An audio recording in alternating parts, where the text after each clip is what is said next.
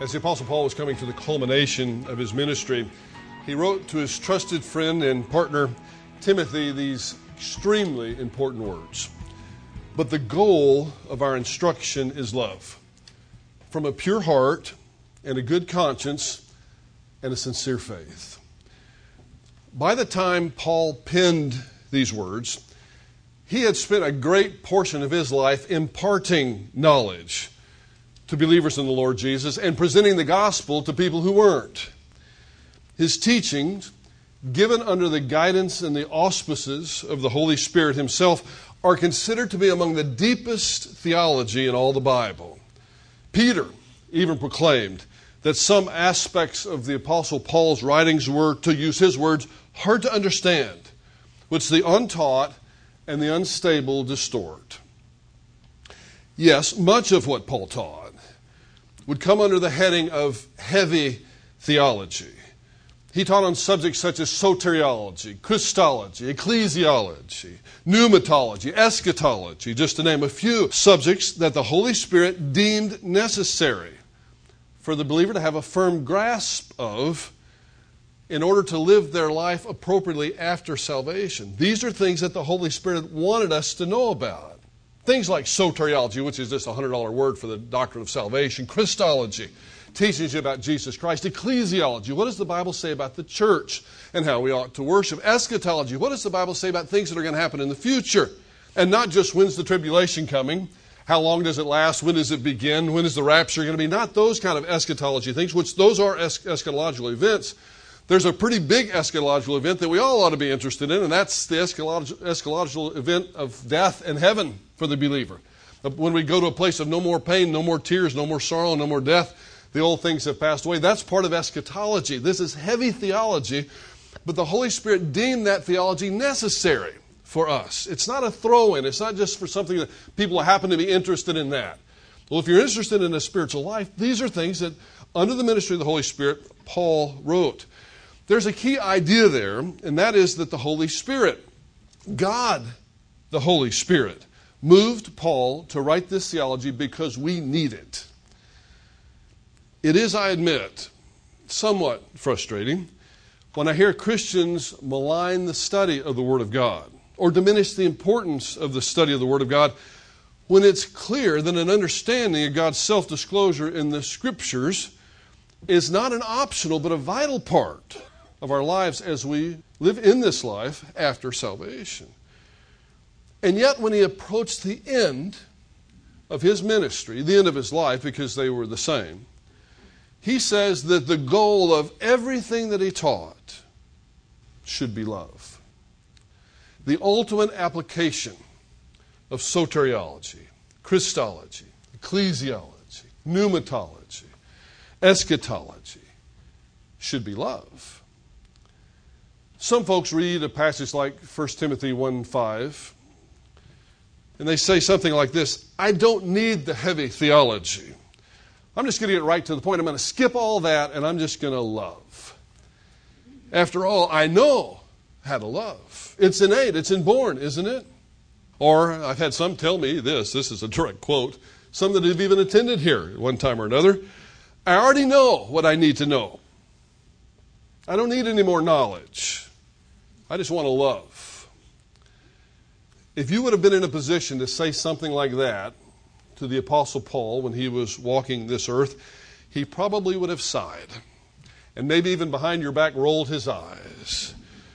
I suspect that he might have said something about missing the point somewhere along the conversation and then asked somebody if there was if somebody nearby if there was some sharp object that he could poke himself in the eye with after hearing something like that after spending his whole life imparting this knowledge to have somebody say well i'm going to skip all that and just go to the love. That's missing the point. The knowledge comes first and then the love flows from that knowledge. Now i'm not denying that someone could love without knowledge but i am saying from a biblical standpoint biblical love if i would i'm going to call it today biblical love flows from biblical knowledge, which gives us a love for God and allows us to love other people. You see how it works? You can't just skip to the end, it doesn't work that way. Paul was learning right up until the time he was martyred. When he was in the Mamertine dungeon in Rome, he asked for the parchments to be sent to him so he could continue his studies. And not just so he could write another book. You know, sometimes we do that. Sometimes pastors get into that. They study so that they can preach a sermon. That's a bad idea. Those of you that are studying for ministry, that's a bad idea. You study so that it can change you first. And then when you preach it, it's real. Otherwise, people can tell. They can always tell when you don't own the subject. So never just study it to preach it to somebody else or study it so you can teach the kids up in the children's department. You study it so it can change you. And then when it changes you, then it can change other people. Hypocrisy has no place in the Christian life. If Paul studied the Word of God, up until the day he died, how foolish it is, how utterly foolish it is for us to say, I already know all that I need to know. Would you go to a doctor that said that they already know all they need to know? Not me. When I go to the doctor, I want to see a stack of medical journals on his or her desk that are well worn. I want to know that they've been studying. Would you feel comfortable with a CPA that says, I already know all that I need to know? In fact, I skipped the last continuing ed classes that I was supposed to go to. I didn't go to those. It was down in Galveston. I sat out on the beach. Well, I wouldn't be impressed with that. I want them to go to the classes. I want them to know everything they can, up to date, current knowledge. Or an attorney that says, Well, I quit learning years ago. I don't need to know anything. You wouldn't go to, you wouldn't, in any other professional sense. Or a teacher they said, No, I, I have not studied in years. I put my lesson plan together about 12 years ago. I haven't changed it since. You wouldn't feel comfortable with that, would you? We study in every other field. We keep on top of, our, of the field. Hopefully, if you're competent, you do, no matter what your field is. So, why would we take the most important thing in life, and that's our relationship with God, and say, well, I'm going to skip all that. Don't need to know anything. I just want to love. No, instruction comes before love. The goal of all of our instruction, that means the outcome, the pinnacle, the climax of all our instruction should be love. At least instruction, biblical instruction, comes before mature love. The kind of love that Paul was referring to in his first letter to Timothy. Practically, as we learn, our love matures. And by that, I mean our love for God. We come to have a deep, abiding appreciation and love and adoration for who God is, for, what, for who Jesus Christ is, and for what He did for us. That's why we follow our Lord's command and celebrate the communion service on a regular basis. Give us an opportunity to pause and remember Him and to love Him, just to love Him. So when we talk about mature Christian love, we're speaking about love for God first, that's genuine, based upon a knowledge of who God is. And then, based upon that, a love for one another. We have this body of information that floods our souls, and what comes out of us ought to be love. That should be the norm. That's what God expects of us. Having said all that, is it possible for a believer in the Lord Jesus to have a vast amount of knowledge and fail to love? Of course it is. Unfortunately, it doesn't automatically follow that we get information about God and that information transforms us so that we love God. Unfortunately, that's not always the case. And as you might have guessed, that's the subject of our lesson this morning in 1 Corinthians chapter 8. But before we get into the exposition itself of the passage, though, I want to stress again, so you understand, before we get into this chapter, knowledge is a good thing. Knowledge is a good thing about pretty much any field, but especially knowledge about God and His Word. It's a good thing.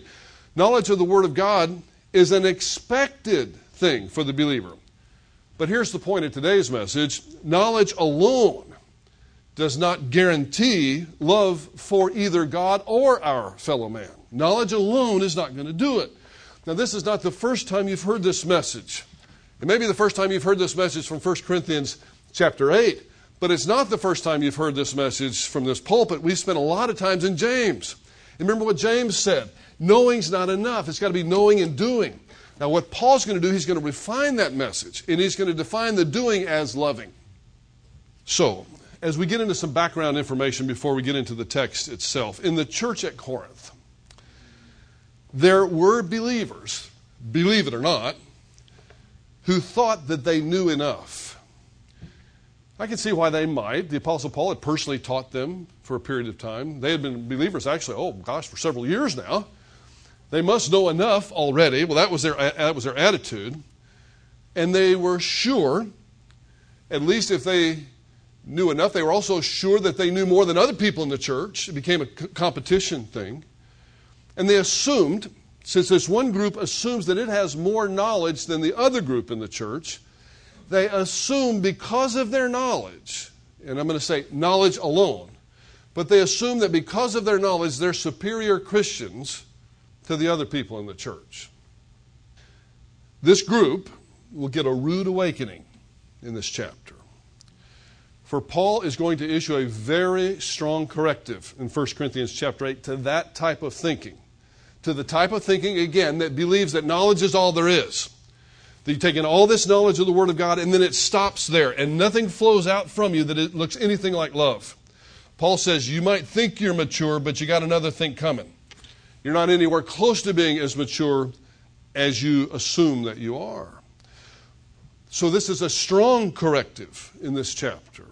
It's not knowledge alone that makes one a mature Christian. May I say that again? It is not knowledge alone that makes one a mature Christian. It's applied knowledge, specifically love exhibited, that marks the mature Christian. That is oh so critical to your spiritual life and to mine. Because we are a church that, can I use the word in a, in a good way, that prides ourselves on learning the Word of God. We pride ourselves in biblical exposition. But if that, if that learning of the Word of God and the pre- presentation of God's truth and biblical exposition doesn't lead to love, we've done nothing. Hence the scripture reading this morning. We're nothing if we don't love. And as you might can tell in your own reading of 1 Corinthians, Paul's going to lead up to this concept and it's going to just explode in 1 Corinthians 13. All Christian behavior should be guided by the principle of love. Corinth as you know by now, it was a very religious city. Now, I'm not using the term religion and Christianity as synonyms there. Corinth was a very religious city. I don't mean a theistic city. Corinth was a polytheistic city. There were many temples, temples in Corinth. There were many gods, little g gods, worshipped in those temples. Idol worship was a way of life in Corinth societies were formed within the Corinthian culture based upon which gods, little g, that you worshiped. So they had a common bond with regard to their polytheism. There is some historical evidence that if a person desired to do commerce in Corinth, participation in idol worship was expected. If you're going to function doing business in that city, then you needed to worship like they worshiped. Failure to do so would have marked one as an outcast. Business could be done by outsiders, but it would be much more difficult than if you were part of the society or part of the cult. There are small towns in Wyoming where I spent some time in my high school years where it is difficult, if not impossible, to do business, to do commerce, if you're not a member of the Church of Jesus Christ Latter day Saints, the Mormons. Some of those little towns are 80% Mormon in their population. They're close knit communities. And it's tough to break through in those close knit communities unless you worship with them. But it's not just Wyoming. The same could be said of some small towns in Texas and Lutheranism, or some small towns in South Louisiana and Catholicism. So you, you kind of get the drift of what Corinth might have been like idol worship in Corinth involved animal sacrifice. That's going to be a part of this chapter. And the meat that was sacrificed in these temples that were dedicated to idols was either consumed in the temple itself, in some sort of festival, or that meat would have been taken to a meat market. And then it would have been sold to the general public in the meat market for consumption in individual homes as you might can expect, this created a problem for believers in Corinth. They knew, from the teaching of the Old Testament, and I'm sure what Paul had taught them as well, that they were supposed to keep themselves apart from anything that was associated with idolatry.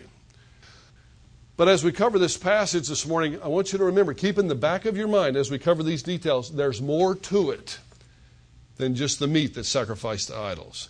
There's an overarching principle that we're going to see in this chapter that has a lot more to do than just with the details of the chapter. Paul is going to be making a point. And the point is not so much about whether we're going to buy a ribeye or filet at the meat market that where the meat was had been sacrificed to, to idols. That's, that's only the illustration that he's using to make his overall point. There's a huge message. The huge message here is that believers ought to be treating one another in love. And what was happening in Corinth wasn't love. It was something, but it wasn't love. Well, let's look at the passage and see what we can learn from this passage this morning. In 1 Corinthians chapter 8, the passage begins this way Now, concerning the things sacrificed to idols, we know that we all have knowledge. Knowledge makes arrogant but love edifies. If anyone supposes that he knows anything, he has not yet known as he ought to know. But if anyone loves God, he is known by him. Paul is, as he's done previously in this letter and will in, in the future too, he's addressing another Corinthian question that had been sent to him. But in doing so, he's going to deal with a much bigger issue. In fact, it's not just this chapter. The next three chapters are going to deal with this same issue the issue of love. And specifically, how does love function in interpersonal interaction? How does it function? Biblical love, he will teach us. Biblical love is not self focused, but it's focused upon the needs of others. Biblical love is willing to set aside personal rights if setting aside those rights will benefit others. Verse 1 is a favorite of those who put down biblical instruction and biblical instructors. But let's make sure that we actually understand the point of this verse before we misuse it. Now, concerning the things sacrificed to idols, we know that we all have knowledge. Knowledge makes arrogant, but love edifies. Please understand, Paul is not arguing against knowledge here. In fact, he is in the process of imparting knowledge as he writes this. So it's a gross misapplication of this passage, as some people have thrown this verse back at me. You know, knowledge puffs up, but love edifies. As if we ought to skip the knowledge and move to the love. That's exactly what he's arguing against in this passage. That's what he argued against in 1 Timothy chapter 1. So, no, that's not what he's doing. He's arguing here, and listen to this carefully. He's arguing here that there is a scenario where one can have knowledge and it not be beneficial, but destructive. Can you imagine that? There's a scenario where you can come to church, where you can learn the Word of God, and it actually is destructive and not beneficial. Now, that might have your attention this morning. The scenario is twofold. The individual that Paul's speaking to, or the individuals in this, con- in this context, thinks that they know more than they really know. And That's always a dangerous person in any field. It's good to know what you don't know. When you don't know what you don't know, then you're in big trouble. But these people didn't know what they didn't know. And the second scenario here is that the individual knows, but love is not flowing from that knowledge. So Paul's going to tell the person in this passage, you think you're hot stuff, sport? You got all this biblical knowledge but you're not loving as a result of it. So you're not such hot stuff after all. This is a sobering message. The phrase, we all have knowledge, is probably a slogan that was used by the prideful in Corinth. Paul is just repeating it. So he says, We know that we all have knowledge. This is what you think you're saying. Yeah, we all have this knowledge. Now, the specifics of the knowledge is not mentioned here. We don't know if it's soteriology or Christology or eschatology, ecclesiology. We don't know what the specifics are. But we do know that it probably refers in some, at least, backdoor way to the subject at hand, which is things that are sacrificed to idols. So Paul's saying as he begins this, listen, you wrote me concerning idols. Listen, I know you already know all this. Has a professor ever stood before you and said that? Listen, I know you guys already know everything you need to know. I know you know all this, but take your pencil out anyway, just in case. There, there's something that we present today in today's class on calculus or algebra or history that you just didn't know before you got here. That's kind of what Paul's doing here. There is a little bit of implied sarcasm, if I could, but it's sarcasm that's motivated by the Holy Spirit, so it's okay. Listen, I know you know a lot, Paul says, but there might just be one or two little things that you could learn, Corinthians. Or as my dad used to say when he was in one of the moods that he got in when I was a little arrogant sometimes, he said, Sport, listen to me and learn something. Which typically came at times when I didn't think I had anything to learn, and I was proclaiming him to the truth, the truths of the world. And he would very calmly just sit down and explain to me that it wasn't that way. And I always appreciate it. Maybe not at the time, but I, I do appreciate it now. The last phrase in this in these first three verses, but if anyone loves God, he is known by him, serves as a subtle reminder of the Corinthian position, the, the individual Corinthian believer's position in Christ, as opposed to the pagan community and idol sacrifice. So he's drawing a separation here between the two. You'll remember that the, the, Corinthians had this problem with allowing too much of the culture. The Corinthian believers had a problem with allowing too much of the culture to seep in through the cracks of the church at Corinth. And so the church at Corinth was looking more like the culture than it should have. The, the Corinthian culture was influencing the church rather than the church influencing the culture. So before entering into this discussion, he wants them to remember that they're supposed to minister to that culture, that they had it backwards. They're the ones who are supposed to be ministering to the culture and not allowing the culture to negatively affect them. Now, in verses 4 through 6, he gets back to the subject. Now, therefore, concerning the eating of things sacrificed to idols, we know, there's that word again, we know that there's no such thing as an idol in the world, and that there's no God but one. Even if there are so called gods, whether in heaven or on earth, as indeed there are many gods and many lords, Yet for us there is but one God, the Father, from whom are all things, and we exist for him, and one Lord, Jesus Christ, by whom are all things, and we exist through him. Yes, Paul says, a thinking Christian will recognize that idols represent deities that don't actually exist. There's only one God, and everything that, that is came through that one God. That includes the wood or the metal out of which the idol is fashioned. In chapter 10, some of you may have already read ahead, but in chapter 10, Paul's going to say these gods with a little g, these idols are actually demons. It's demonic activity. But I'm going to wait until we get to chapter 10 to cover that material, especially because of time this morning. But having said that, having said, having acknowledged that we recognize that there's really no, no such thing as a God. I was just in India India is one of the most polytheistic countries on the planet, certainly the most polytheistic that I've ever visited. I've been there four times now. The number of idol temples is, is almost innumerable. Everywhere you go, there are idols. Even on the street, they'll have small little sanctuaries for idols. And if you really believe that there were other gods, little g, you might freak out when you see stuff like that. You might, you might also almost get kind of nervous, like a horror film of some sort. But when we know that there really is no such thing as a little g God behind the idol, then we can rest a little more comfortably. And then when we find out in chapter 10 that the powers behind this idolatry are little g God demons, then we really can understand if we just stay on God's side, the demons can do nothing to us. So there's nothing to freak out about. But Corinth was a very polytheistic city. Paul's saying, listen, okay, I'll grant you that. I'll grant you that, that idols are really nothing. There is no such thing as an idol, it's just a statue. And the statue is made out of something that God, our Father, made. But then he says, essentially, but having said that, then in verse 7, however, not all men have this knowledge.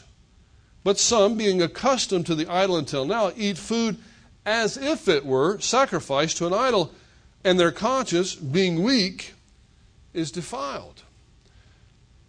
Now, you need to, to concentrate here because verse 7 is speaking about believers, and that might seem a little strange at first. Because part of being a Christian is understanding that there is only one God. Polytheism and theism, polytheism and Christianity cannot mix. You, you can't syncretize those two. But Paul is actually speaking to believers here who have trusted Jesus Christ, who have at least in principle acknowledged the fact that there is only one God, but in practice, they're not living consistently with what they know to be the truth. That shouldn't shock us. We do that all the time. But these people knew, at least when they came to Christ, they know there's only one God, but yet they're freaking out about this whole meat sacrifice to idol things because they're taking the idol worship seriously. And what they're doing, if we can follow Paul here, these are people that know that they're not supposed to have anything to do with idols. But they're buying the meat anyway, and they're eating it anyway, and in doing so, they're violating their own conscience. And, you know, we've been taught before from the Word of God that anything that violates the conscience is a sin. For example, to take something uh, uh, absolutely absurd, it, I can assure you, it's not a sin for one of these hymnals to fall onto the floor. But if somehow you were convinced in your mind, absolutely convinced in your mind, that it would be a heinous sin for a hymnal to fall on the floor, and you took the hymnal and put it on the floor, have you sinned? Well, yes, you have. Because in your soul, you were convinced that it was a sin and you did it anyway. You see? That's the point that Paul's making here. He'll make it more strong, strongly in just a moment. And so, what was happening to these people in Corinth, this one group that didn't have the knowledge, that weren't as well versed as some of the other people in Corinth, and everybody points to these as though they're the real problem in this passage, and we're going to see in a minute, that's not really the group Paul's speaking to. This group was convinced that if they eat meat that was sacrificed to an idol, that they were sinning. But they were doing it anyway. So Paul's telling them they were sinning because they were sinning against their conscience. Now, in reality, since, since an idol is nothing, a person should be able to eat the meat that was sacrificed to an idol, and there'd be no problem with their conscience at all. Because there's, no, there's nothing, there is no such thing as a real idol or a deity behind the idol. So that's why he says in verse 7 however, not all men have this knowledge, but some being accustomed to the idol until now. In other words, they've allowed the culture to so influence them that they become convinced that maybe there are a whole lot of deities. They eat food as if it were sacrificed to an idol. Then the final phrase, and their conscience, being weak, is defiled. In other words, they've sinned. All Christians understand that there's no such thing as a little g God. At least I, I would hope they would. But almost by definition, you have to. And again, I don't believe that a true polytheist can be a Christian. But some Christians just don't think like they ought to think, and it brings negative results, which in this case is a weak conscience. Then in verse 8, verse 8 tells us that eating food is actually neutral. To use my illustration again, it's like a songbook that's on the floor. I see one over here and one over here. It's not sinful, it's not sacred. In this case, eating meat that had been sacrificed to a so called idol was in itself not sinful. And that's the situation he's dealing with in verse 8. But food will not commend us to God. We are neither the worse if we eat it, nor the better, or if we don't eat it, nor the better if we do. And in verse 9, we come to the heart of the matter. Now, this is the heart of the matter. But take care. Now he's switched back to speaking to the people that have all this knowledge. Take care lest this liberty of yours become a stumbling block to the weak. For if someone sees you who have knowledge, dining in an idol's temple, will not his conscience, if he is weak, be strengthened to eat the things sacrificed to idols? For through your knowledge, he who is weak is ruined, the brother for whose sake Christ died. Now you see what's happening? You have a group of people that have less knowledge, observing people that have more knowledge, doing something that they think is sinful. So, because they see the person that they assume is more mature doing it, they think, well, they do it and it's sinful, so I can do it. Must not be any big deal to sin in that way. That's the key idea. They still think it's a sin. So they do it because they see you doing it, not understanding that it's not sinful. That's a different concept. And by doing that, you've caused them to stumble. Now, I know that's a little bit complicated. Let me say it one more time. The more knowledgeable believer understands that meat that was sacrificed to idols could still be consumed. Paul tells us in another place anything you receive with thanksgiving, that's fine. Now, they're not supposed to be consuming it in the temple service itself. But it's okay to consume that meat. But you have somebody else that comes along with you. Let's say they come over to dinner at your home And they're convinced in their conscience that eating meat that's sacrificed to an idol is a sin. You sit down at the dinner table and you're serving steak that night in Corinth. And the person says, Oh, this is a good piece of meat. Where'd you get it? And your wife says, Well, I went down to the temple market and hubby over here cooked it on the grill tonight. And the person's saying, Wow, these are the people that are allegedly the more mature in the church, and they're eating meat that's sacrificed to idols. Now, they don't think to ask, well, is it okay to eat meat sacrificed to idols? Is there some information that you have that tells me this is not sinful? In this scenario, what they're doing is they're going to go ahead and along and eat it because they see the person that they respect doing what they think is a sin. So they say, well, okay, misery loves company, I'll do it too. That's what he means by causing them to fall. So again, he's telling the mature believers, or at least, I should back up, not the mature believers, but at least the believers that have knowledge in this passage, that they should take care lest this liberty of yours become a stumbling block to the weak. Paul does call, in this passage, he does call the people that don't have as much knowledge the weak. But you know what he doesn't do? And, and this, is, this speaks volumes by its absence. He never calls the people that have knowledge the strong. Not here. And the reason he's not going to call them the strong is because they're not doing what he's telling them in verse 9. We all have certain liberties in this life. And this was a liberty that these people had. To eat meat that was sacrificed to idols, it's no big deal. It's not sinful. It's morally neutral. That's what he says in verse 8. But if not everybody has that knowledge and they see you doing it, they see you exercising your liberty, and they don't understand your liberty, then you've caused them to fall. And what Paul is saying is take care lest this liberty of yours, this freedom that you have, you're exercising this freedom in a way that causes other people to fall. For if someone sees you who have knowledge, dining in an idol's temple, will not his conscience, if he is weak, be strengthened to eat the things sacrificed to idols? But verse 11 For through your knowledge, he who is weak is ruined, the brother for whose sake Christ died. We have certain liberties in this life. Let me bring up another one that is sure to stir up your uh, interest and to get anyone's attention that has been fading and wondering how long the line at Luby's is right now. Jesus Christ, Jesus Christ made wine, and Jesus Christ drank wine. Now, I know all the historical data about that, that the wine was probably diluted anywhere from one part to one part to one part to 20 parts. I understand totally that the reason that they drank wine was because of, of a water purification problem. But the fact is, at the wedding of Cana, Jesus Christ made full strength wine. And it was a wine that the wine steward considered to be the best wine that he had ever tasted. He made it and he drank it. So, my friends, you're going to have a real difficult time. And I know some Christians try, some of my friends try, some of my seminary professors have done it. You're going to have a real hard time convincing any thinking person that drinking wine in and of itself is a sin. Drunkenness is a sin. The consumption of too much wine is a sin. Paul makes that clear in Ephesians chapter 5, verse 18, other places as well. But the consumption of wine in and of itself as a beverage, when it's not overdone, when it's not overdone, and if you're not an alcoholic, seriously, if you're an alcoholic, please don't take anything I say to say, well, it's okay to have one sip. If you're an alcoholic, don't have a sip. Seriously. But uh, assuming those conditions are met, then the, cons- uh, the consummation of wine is not a sin. But there are people who believe that it is. And if you're serving dinner at your home, for example, and you know good and well that there are people that are coming that consider it to be sinful, and you serve it anyway and consume it in front of them anyway, first of all, you're not a very good host or hostess when you do that.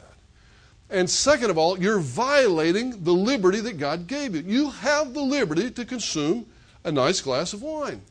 Now, this is nothing personal to me. I don't particularly care for wine that much. So it's not like I'm trying to do an apologetic on my right to drink wine. But I'm saying this to you. If you want to have a glass of wine and you understand that it's not sinful, then more power to you. But if you're around other people that think it is, and they look up to you, now this is this scenario has got to be very carefully managed. And if they look up to you as the more knowledgeable Christian in the room, now keep in mind, they think it's simple, sinful, they see you doing it, and when you sit down at dinner, they say, Well, he's doing it, I'm going to do it. Not because they're convinced it's right, but because they're convinced that this sin thing must not be a big deal at all, then you have sinned by exercising your liberty in the wrong way. What ought to be done? Well, what probably ought to be done is maybe the next time you see them, if you might could bring up a conversation about the wedding at Cana. You, you might could educate the person, but that dinner's not the place to do it. Allow them the time to grow, just like somebody allowed you the time to grow. Don't force your liberty down someone else's throat. That's the message here. So the, the polemic here, if there is one, is not against the person who has less knowledge, who thinks it's actually sinful to eat that meat. The polemic in this passage is against the person who has the liberty that is ruining the other person by the, ex, by the, by the unrestrained use of their liberty. And then in verse 12, look, and thus by sinning against the brethren and wounding their conscience when it is weak, you sin against Christ. So, in the scenario Paul brings up, who's the sinner? The person with the more knowledge. I'll never forget the first time I taught this. It was uh, one of the Bible studies we had early on. It wasn't at the church, it was on a Wednesday night Bible study that actually was at my office. And there's only one person here I can see this morning that was at that Bible study. I'm not going to say the name of the person I'm talking about, they're not here. But it's a big, big, strong fellow. And the first time I got through teaching this, or actually, I was in the process of teaching it. I just saw him sitting over there and he was just shaking his head. Now, being the perceptive biblical instructor that I am, I looked over at this big old boy, who is, by the way, a very good friend of mine, still to this day. And I said in his name, I said, Is there a problem here? And he said, There most definitely is a problem. And I said, Well, okay, what's the problem? He said, What you're telling me, you always love it when they start that way. What you're telling me is that I'm I'm to allow a weaker believer to run my life for me. That's not right. And I said, Well, first place, my friend, I'm not the one telling you. This is God speaking through the Apostle Paul. God the Holy Spirit speaking to you through the Apostle Paul. So let's get that off the table right now. We're just, we're just telling what the passage says. But I said, You know what? I think you've got a grasp of it, but only a partial grasp. Yes, you have liberties. But yes, with those liberties come certain responsibilities. And the responsibilities of someone who knows more and knows about the liberty is to love the person that doesn't have quite that knowledge until they can get that knowledge. That's your responsibility. Now, it took a while, but he finally got it. You see, sometimes love will have us set aside something that's perfectly legitimate when somebody else doesn't think it is. Now, this is my view, and I told him that this that night. If after a period of time, and the, and the individual has had an opportunity to grow in grace and in the knowledge of our Lord and Savior Jesus Christ, if after they've had instruction that, for example, in this case, meat that was offered at the temple was, was offered really to nothing in that case, it was, there's nothing moral or immoral about eating meat that was sacrificed to idols, if after they've been presented with the information, and then they continue to say, Well, I don't believe it. I know that's what the Bible says, but as soon as somebody says that, just forget it. You know, don't, don't ever let those words come out of your mouth. I know that's what the Bible says, but. But if somebody does that, and they refuse to grow, and they refuse to learn, then that's a different matter. I still don't think it's a matter where you personally offend them. But it may be that you want to invite somebody else to dinner that night, frankly. I mean, you don't have to hang out with people that are purposely going to pull you down. That's not what this passage is about. These are innocent people. These are people that just need time to grow, that aren't aware of certain liberties that are given the Christian.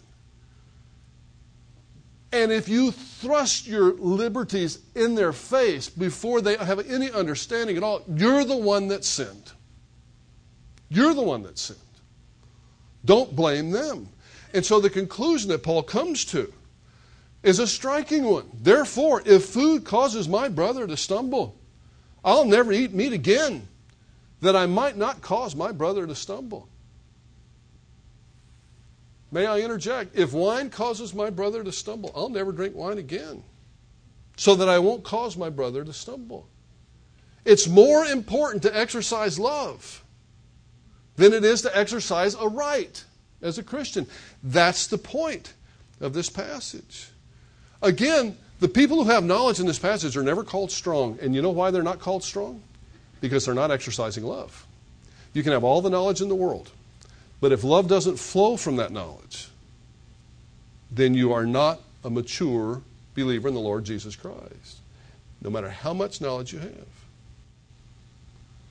And by the way, when you get in trouble, don't say, I'm relying on my doctrine or I'm relying on my biblical knowledge.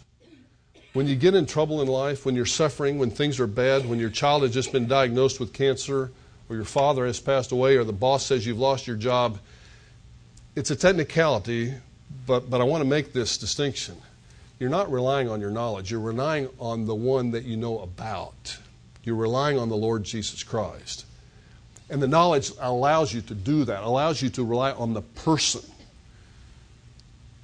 You see, it's, it's almost an occupational hazard with a lot of us that have been around the Word for years and years and years and years. To think that just because we know we're superior to somebody else, or just because we know that we're mature. I had that idea when I was 21 years old. I thought, you know what, I'm going to study the Word of God every day for the rest of my life, and at least by the time I'm 31, I'll be a mature believer. Then I examined myself at, at 31, and I thought, well, maybe by the time I'm 41. And then at 41, maybe by the time I'm 51. I'm 55 now, and I'm, i asked the Lord for you know some more time left on this earth because I realize that that the maturation process takes from now until the day He takes you home. It's never something. The Christian life is not something you take a break from or a holiday. Or say, well, I know enough. I'm just going to love. No, you know and you need to know more and you need to love more as a result. We can't stop at knowledge and think we've got it down. Again, as I introduce this material, there's nothing wrong with knowledge. Please don't misunderstand that. I hope I gave you some today. Paul's doing it in this chapter as he's writing it, so don't misunderstand that first verse like people do. We need knowledge, but we need knowledge applied. And the ultimate application of all that we're taught is love. All Christian behavior including the exercise of our liberty, should be guided by the principle of love.